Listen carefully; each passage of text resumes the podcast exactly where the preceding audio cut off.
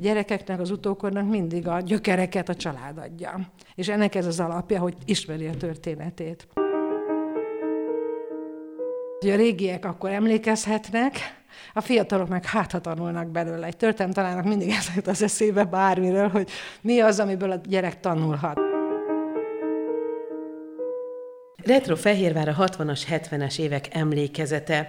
Előttünk itt az ÖKK Podcast stúdiójának asztalán egy közel 300 oldalas kéziratot láthatunk. Táborosi Zsuzsa történelem tanárral beszélgetek az elkövetkezendő percekben, és mindenre fény derül. Mindenre fény derül, hogy egy történelem tanár a 60-es, 70-es évek székesfehérvári emlékezetével hogyan is kezdett el foglalkozni, miért is nyúlt ehhez a korszakhoz, illetve hogy hogyan született született meg ez a leendő könyv, aminek a kézirata már tehát teljes egészében készen van. Nagyon szépen köszönöm, hogy elfogadtad a meghívást, és hogy beszélgethetünk erről.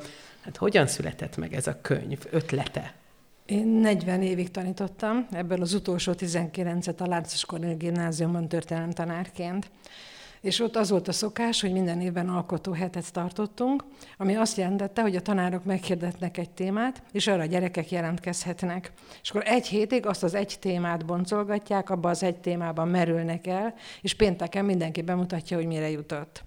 És a 60-as évek, 56 után 60-as évek a gyerekek közében órán is nagy népszerűségnek örvendtek. Nagyon érdekes volt számukra, mert annyira más világ van ma, mint akkor volt, és akkor ez adta az ötletet, hogy hirdessek egy ilyen alkotóhetet én is. Nagyon sok gyerek jött, és nagyon sok érdekes dolog terült ki mindenről. Azt csináltuk, hogy interjúkat készítettek otthon a szülőkkel, nagyszülőkkel, hogy milyen volt akkor az élet, megadtuk a témákat, hogy mit, és akkor utána ezeket elmesélték. És nagyon jó volt, mert mindenki másképpen mesélt el, amit ugye otthon hallott abból.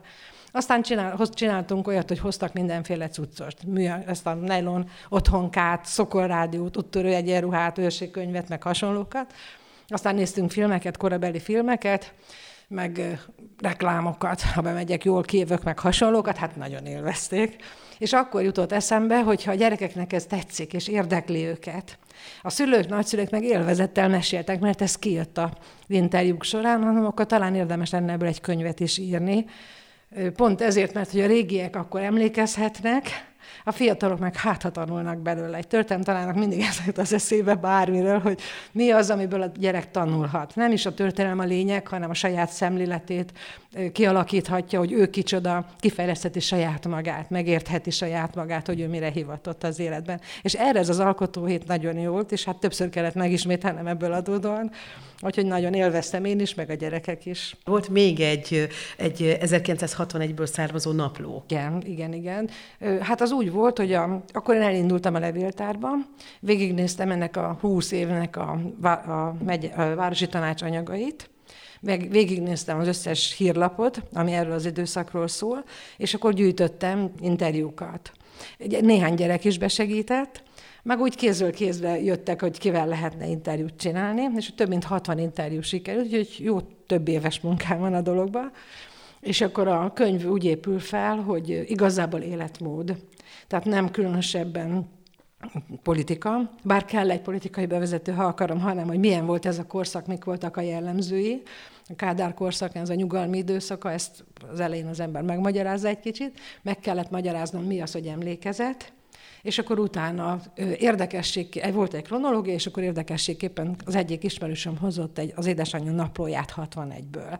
És hát az hallatlan érdekes volt, minden napra én bejegyzett, bejegyezte, hogy most akkor elmentünk disznót vágni, Szilvát hozott az unokatesóm, akkor azt elraktam, kimentünk a temetőbe, bicikliztünk kicsit, szóval nagyon kellemes, és akkor ez a következő rész, és akkor utána indulnak a különböző fejezetek. És akkor a fejezetek úgy néznek ki, hogy van egy népesség városiasodás, ebben a munkahelyek is benne vannak, hogy ki hogy került Fehérvárra, milyen gyárak voltak, milyen lehetőségeik voltak munkára.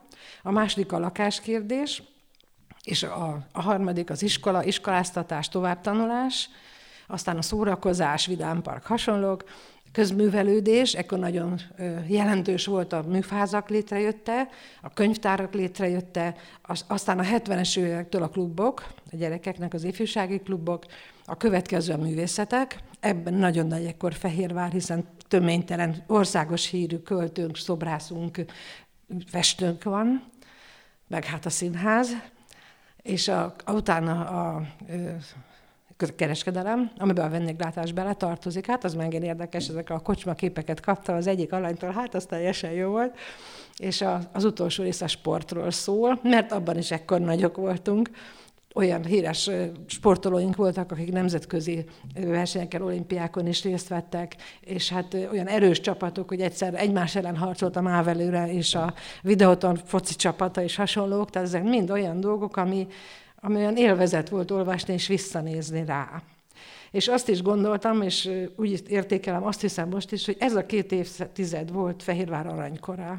Mindenkinek volt lehetősége munkára, mindenki jó küzdött érte, tehát nem azonnal lett lakása, meg minden lehetősége, de együtt voltak, szívesen voltak együtt, szocialista programozgalmat mindenki szedje, pedig azért annyira nem volt az rossz, nagyon, legalábbis akik beszéltek róla, az, az nem nagyon mondtak negatívat róla. Hogy volt lehetőségek kirándulni, együtt lenni, sok színház, egy ugye kulturális felelős volt minden a cégnél, és hát alapvetően azt, hogy tervezhető volt a világ, ez volt a legfontosabb, amit mondanak. Apróságok voltak, nem volt olyan könnyű, mondják, sok nehézség volt, de ha az ember, hogy visszaemlékezik, általában mindig csak a szépre emlékezik, és ez úgy át is jön ezeken az interjúkon. Térjünk vissza azért mi is az elejére. Mit jelent az, hogy emlékezet? A történelemben megszoktuk, hogy írott források vannak. Pedig az emlékezet legalább annyira fontos. Még az írásbeliség előttről indul. Tehát a, amikor a, az emberek még nem tudnak írni, olvasni, akkor teljesen természetes, hogy egymásnak hagyják, az utódokra hagyják, elmesélik, a, a, hogy mi történt a, a családdal, a törzsel, stb. És akkor ez, ez úgy végig megmarad. Tehát családom belül különösen. Fényképek, néhány irat kapcsán azért mindig a mese volt a legfontosabb, hogy elmesélni a család történetét. Ami fontos, mert a gyerekeknek, az utókornak mindig a gyökereket a család adja. És ennek ez az alapja, hogy ismeri a történetét. Az emlékezet viszont egy különleges dolog, egészen másképpen működik, mint az írott források, bár azért az írott forrás is valahonnan emlékezetből jön. Amikor az ember visszaemlékezik korábbi időszakokra, akkor a legkevésbé a tények érdeklik. Az, hogy mi volt akkor, hogyan vettem részt benne, mi történt, pozitív volt, nem volt pozitív, ez sokkal fontosabbnak érzi az ember. És a, ahogyan egyre távolodik, a valósághoz egyre hűebben emlékszik vissza. Részletek már, már nem, de ahogyan visszatekint, egészen másképpen látja a különböző korszakokban a múlt, múltat, a saját múltját. És ez ezért érdekes, mert ilyen alapon akkor össze lehet rakni az írásbeli történelmet, meg az emlékezetet. És akkor az, hogy kettő együtt adja szerintem igazából a történelmet. A levéltári kutatásokban a tanácsi jegyzőkönyveket nézte végig. A fejezet úgy épül fel, hogy a, az első részben a tanácsi határozatok, hát az elején van egy kis bevezető, hogy miről szól az a rész, hogy mi volt akkor Fehérváron a helyzet, ezt ugye én csinálom, utána pedig a tanács hogyan gondolkodott erről, hogy mi a megoldás, hogy kéne például egy lakáshelyzetet megoldani, milyen öt éves tervekben hogyan lehet gondolkodni, milyen konkrét intézkedéseket tudnak hozni. És akkor a középső részben volt a hírlapi rész, hogy ehhez kapcsolódóan a hírlap milyen cikkeket közöl, milyen milyen képeket adott le. És akkor a harmadik rész az ahhoz kapcsolódó visszaemlékezések. Mindenki egy visszaemlékezést mondott, több órán keresztül, és akkor azokat én szétszabdaltam, egy-egy témához raktam egy-egy idézetet mindenkinél. Egy kicsit bele-bele tekinthetünk ezekbe a fejezetekbe. A háború előtt nincs 40 ezer lakos a Fehérvárnak, a 70-es év végre pedig több mint 100 ezer. Tehát ez egy nagyon nagy ugrás, és hát ezt valamilyen módon kezelni is kellett sok szempontból. És hát a világháború elég rendesen megszórt a Fehérvárt bombákkal, házak 80%-a elpusztul és hasonlók, tehát volt probléma rendesen. Viszont azzal, hogy nagy üzemek épültek már a világháború előtti időszakban, ez megadta a lehetőséget ahhoz, hogy elinduljon a munka, és hogy az embereknek legyen lehetősége dolgozni. És akkor innen jött, hogy általában azért tehát betelepülésekkel jöttek, az emberek, nagyon sok ingázó is volt, volt olyan korszak, amit több mint tízezer ingázó volt a környező falvakból, aki meg messzebbről jött, azoknak meg munkásszállók voltak. És miután itt munka lehetőség volt, ezt többen is hangsúlyozzák, ezért jöttek el Fehérvárra ebben az időszakban. És a, hát mondom, az a sok nagy létszám viszont sok problémát okozott, akár utak, buszjáratokban, akár a lakásépítkezésben, vagy egyáltalán a szórakozásban, a művelődési lehetőségekben ezeket mindekkor meg kellett teremteni. És hát én úgy gondolom, hogy ez egy nagyon nagy lehetőség volt, és egészen rendesen csinálta ezt végig a város ezt a húsz évet, és talán nem túlzása azt mondom, hogy ez volt Fehérvár aranykora. Arrébb a videóton az Ikarus, a Kossuth TS, de például az Agrober és a Kolorit, ezekről mondjuk kevesebbet beszélünk. Tehát azért itt nagyon sok gyár volt akkor, ami fölvette a munkásokat. Így van, így van. És akkor építőiparról nem is beszélve. Ja, hát az ar- így, így van, van, így van, minden, így van, így van. Tehát azon ez nagyon, hát pont ezért, mert új várost építettünk. Mi volt az, ami, ami egyébként itt a kutatómunka vagy a gyűjtőmunka során mondjuk meglepetést okozott?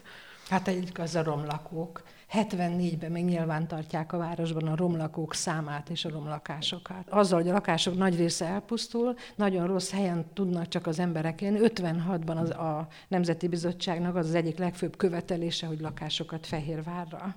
És akkor indul el. Korábban az 50-es években csak ez a béketéri kis négy emeletes házak épülnek, és néhány hasonlók, ez ugye nem elégítik a, az akkor bejövő ember mennyiséget és akkor a 60-as években indítják ezt a középblokkos május egytéri Lövölde úti 9 emeletes házakat, és hát a 60-as évek közepétől jön a Dunajvárosi nagypanel.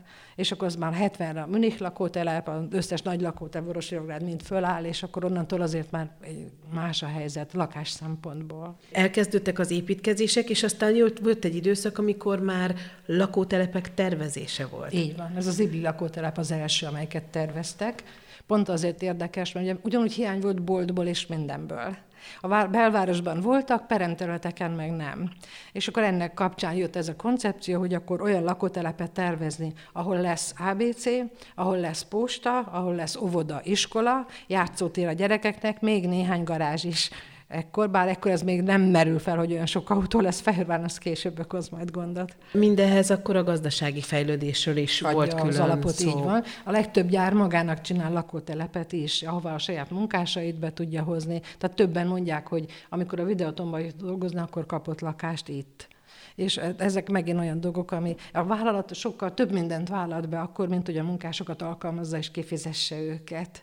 Tehát természetes volt, hogy óvodájuk van, hogy étkezdéjük van, ahova, ahol ellátják a munkásokat. Igyekeztek egy boltot videótonnal szemben a Vidi ABC, hogy a, főleg a, a bejárók tudjanak rendesen vásárolni, hogy legyen egy akár kulturális, akár sportközpont. A videóton építette meg annak idején a sport létesítményt a sóstón, tehát egy csomó minden a vállalat munkásszállása a köfémnél, tehát egy csomó olyan dologban benne volt, kulturális dolgokban, a szocialista brigádok kapcsán egyfajta versenymozgalom, egyfajta együttlét, amit segített a város, a vezetés és a, a vállalat vezetése is. Tehát a vállalatoknak akkor jóval nagyobb szerepe volt az emberek életében is, nem csak a munkában. Az egészségügy és a kultúra területe is ehhez kapcsolódott? Igen, igen, igen. Hát az egészségügy megint érdekes volt, mert a, hát ugye egyre több rendelő kellett, orvos kellett, és hát ez elég problémás volt megoldani, meg hát azért a tüdőszűrésektől kezdve sok minden, ami ekkor ugye fontos volt, hiszen a lakások nagy része sokáig még ilyen vizes volt és lakhatatlan szinte, hogy a rendes orvosi ellátást legyen. És akkor rendes körzeteket hoztak létre, gyógyszertárakat, mindent rendeltek hozzá. A, és hát végül is sikerült leküzdeni ezeket az akkori problémákat. Az egyik orvos meséli, hogy ő gyermekorvos volt, és hogy nagyon, a Vörösvivrádi körzet, tehát a mostani vizei városi körzet tartozott hozzá, nagyon sok gyerekkel. És a, hogy akkor volt még diftéria, meg ilyen betegségek, amiket kezelni kellett, de nem volt depressziós gyerek és hasonlók. Tehát azért érdekes ezek az összehasonlítások az akkori meg a mostani orvoskezelésben. Hát a kultúra pedig különösen fontos volt. Azért is érdekes a kultúra, mert nem csak művészetekről van szó, hanem ilyen önképző körökről is. Tehát nagyon sok irodalmi színpad, szinte minden iskolának volt irodalmi színpad, a kórusa, és ez azért volt jó, mert úgy építette fel az acéli kultúrpolitika ezt a rendszert, hogy ilyen felmenő rendszerű volt. Tehát lehetett jelentkezni, és akkor különböző minősítéseken estek át a kórusok, meg az irodalmi színpadok, meg a szavaló kórusok. És ez úgy ösztönözte őket, hogy jól csinálják. És akkor ugye akkor voltak ezek a ö, művelő, népművelő képzések. Tehát szakemberek is voltak hozzá, akik ezt meg tudták csinálni, és rend, rendesen tudták. Meg hát a magyar tanárok ott voltak, meg énektanár. Nagyon érdekes a, a képanyag is, honnan gyűjtötted. Hát egy része a hírlapból, tehát a házépítés, a másik részét pedig az alanyok, akik interjút adtak, azok a saját kis albumokból adták oda nekem kölcsön, és fényképezhettem, és hát nagyon érdekes dolgok. A hát a, a Alba Régia szálló akkor ugye üres volt, mert lebombázták a zsinagógát a világháborúba, és azt lebontották, és akkor ott játszótér volt annak idején, és akkor ilyen képeim vannak, ami hát ember nem is gondolta volna, hogy ott van más lehetett. És például egy berkes lakótelep, amikor épül, hogy ugye annyira fontos volt, hogy megépüljön, hogy a családok úgy költöztek hogy nem volt még kész a lakás. Ők maguk csinálták a belső falakat. Hogy úgy költözött hogy víz csak két nap múlva lett, gáz egy fél év múlva, és három gyerekkel beköltöztek. Viszont azt mesél, hogy marha nagy élmény volt, mert mind fiatal család volt és több mindegy, hogy orvos volt, vagy segédmunkás volt, együtt nevelték a gyerekeket, együtt foglalkoztak velük, ők csináltak maguknak is parkokat, meg lehetőségeket a gyerekeknek, vigyáztak egymás gyerekei, bolt akkor még messze volt, tehát megosztották a munkát maguk között, és hát vagy húsz évig lakott ott egy ismerősöm, aki elmesélt, hogy az a húsz év az neki csoda volt az életében. ház az egykori úttörőháznak, ugye, ami érkezik a csillagvizsgáló kupolája, ugye az is helyben készült egyébként. tehát nagyon sok gyerek, több mint három ezer gyerek dolgozott azon, hogy meg kicsiszolják az üvegét, meg hogy az meg legyen. A Kulin György segítségével csinálták meg, hogy az egyik nagy büszkesége volt akkor, meg szerintem ma is Fehérvárnak, ma is működik, ma is van szakkör ott, és ma is járnak oda gyerekek még, úgyhogy az, az egy érdekes eredménye volt. És mi volt még? Hát a Vidám Park. Vidám Park. Az egy háborús időszak után a gyerekeknek nem mindegy, hogy van-e valami olyan lehetőség, ami kint van a szabadban, és játék. És akkor igazából az volt a jó, hogy itt volt egy nagy színpad, ahol rendszeresen, hát nappal, tehát alapvetően ugye hat hónapra lehetett osztani, mert télen ott nem lehetett a nagy színpadon semmit csinálni, de a népi együttestől kezdve fővárosi színészek előadásai, Pap László itt volt egyszer beszélgetni és hasonlók. Tehát olyan közösségi élményeket adott például a Vidámpark, és hát május 1-én emlékszem, én is jártunk oda mindig egy kis, és az úgy jól esett, mert akkor már jó idő volt, akkor már lehetett kimenni, sok gyerek volt, lehetett mindent csinálni, 1,50 volt a belépő, és hasonlók, úgyhogy az jó volt. Mindenki be tudja tájolni az akkori helyeket a mostanival, hogy miből mi lett hát erre az van. Az igazság, hogy nem mindig, tehát egy zárójelbe odaírja, hogy Minich az most a, a túlvárosi lakótelep, de például a Háginak annyi neve változott azóta, amíg írtam, hogy az már megmaradt Háginak, azt nem voltam hajlandó átírni, mert minden évben más neve lett.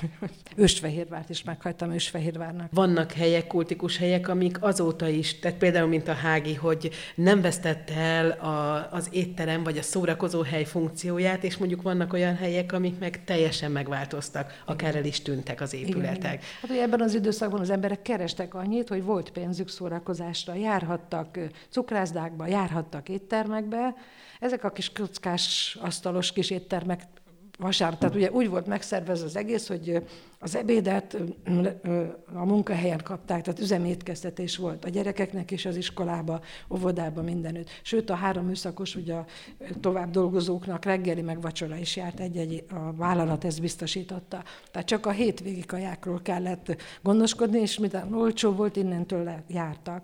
És mondja is az egyik alany, akkor nagy élet volt Fehérváron, a fiatalok mentek minden, mert élő zene volt majdnem mindenütt. Mennyi minden plusz van most, ami egyrészt elvonja a figyelmet, másrészt meg nem is teremti úgy meg a közösségi lehetőséget. Tehát, hogy a közösségi tér az átalakul egész más területre. Hát igen. Ezért is kuriózom a gyerekeknek, hogy akkor hogy lehetett ekkor összetartás az emberek között. Na tehát azért a háború kényszer azért azt hozta, hogy az emberek, ha nem építik fel együtt, akkor senkinek nem lesz semmije. Zsuzsa Fehérvári? Igen. Tehát a saját családi történet is szerepel egyébként a könyvben? Igen, megtaláltam az édesanyámnak a, a, a naplóját, amely minden hónapban vezette, hogy mire költöttünk pénzt. És ez megint hallatlan érdekes, hogy a, hogyan spórolt, meg hogy hogyan emelkednek az árak. Én, én meg az öcsém, mi is írhattuk ezt a füzetet. Tehát beírhattuk, hogy volt olyan hónap, hogy mi írhattuk meg, hogy mire költöttünk, mennyi maradt, abból mi legyen, és tervezhette, lehetett tervezni rá. Önnek egyébként mi volt a kedvenc története, vagy mi volt az ebben a könyvkészítése során, ami, ami megmelengedte a szívét, vagy hát mert tulajdonképpen akkor ez egy ilyen nagyon közös múltidézés, ami, ami van.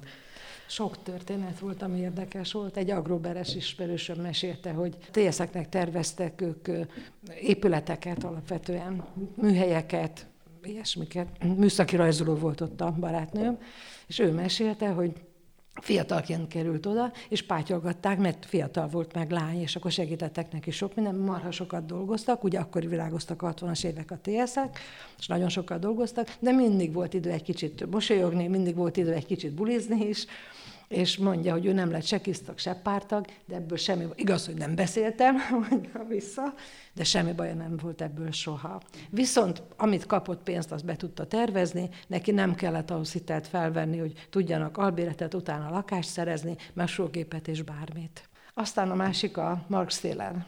Most a harmadik Béla király télen laktak, ugye ott volt a szovjet művelődési ház, akkor a az volt az a ház, és meséli, hogy hát ők ott lent játszottak meg minden, és csak a, gyerek, a gyerekeket nagyon szerették az oroszok, és a kantinban lehetett csak olyat kapni, a városban nem.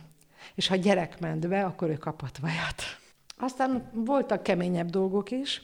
Egy jogász meséli, hogy neki a szülei jogászok voltak, és ő is Pécsre ment tovább tanulni. És megmondták neki, fél ponton múlott, hogy csak levelezőre veszik fel, ugye akkor 20 pont volt a maximum, csak levelezőre vették föl, mert nem célja a rendszernek jogász dinasztiákat nevelni.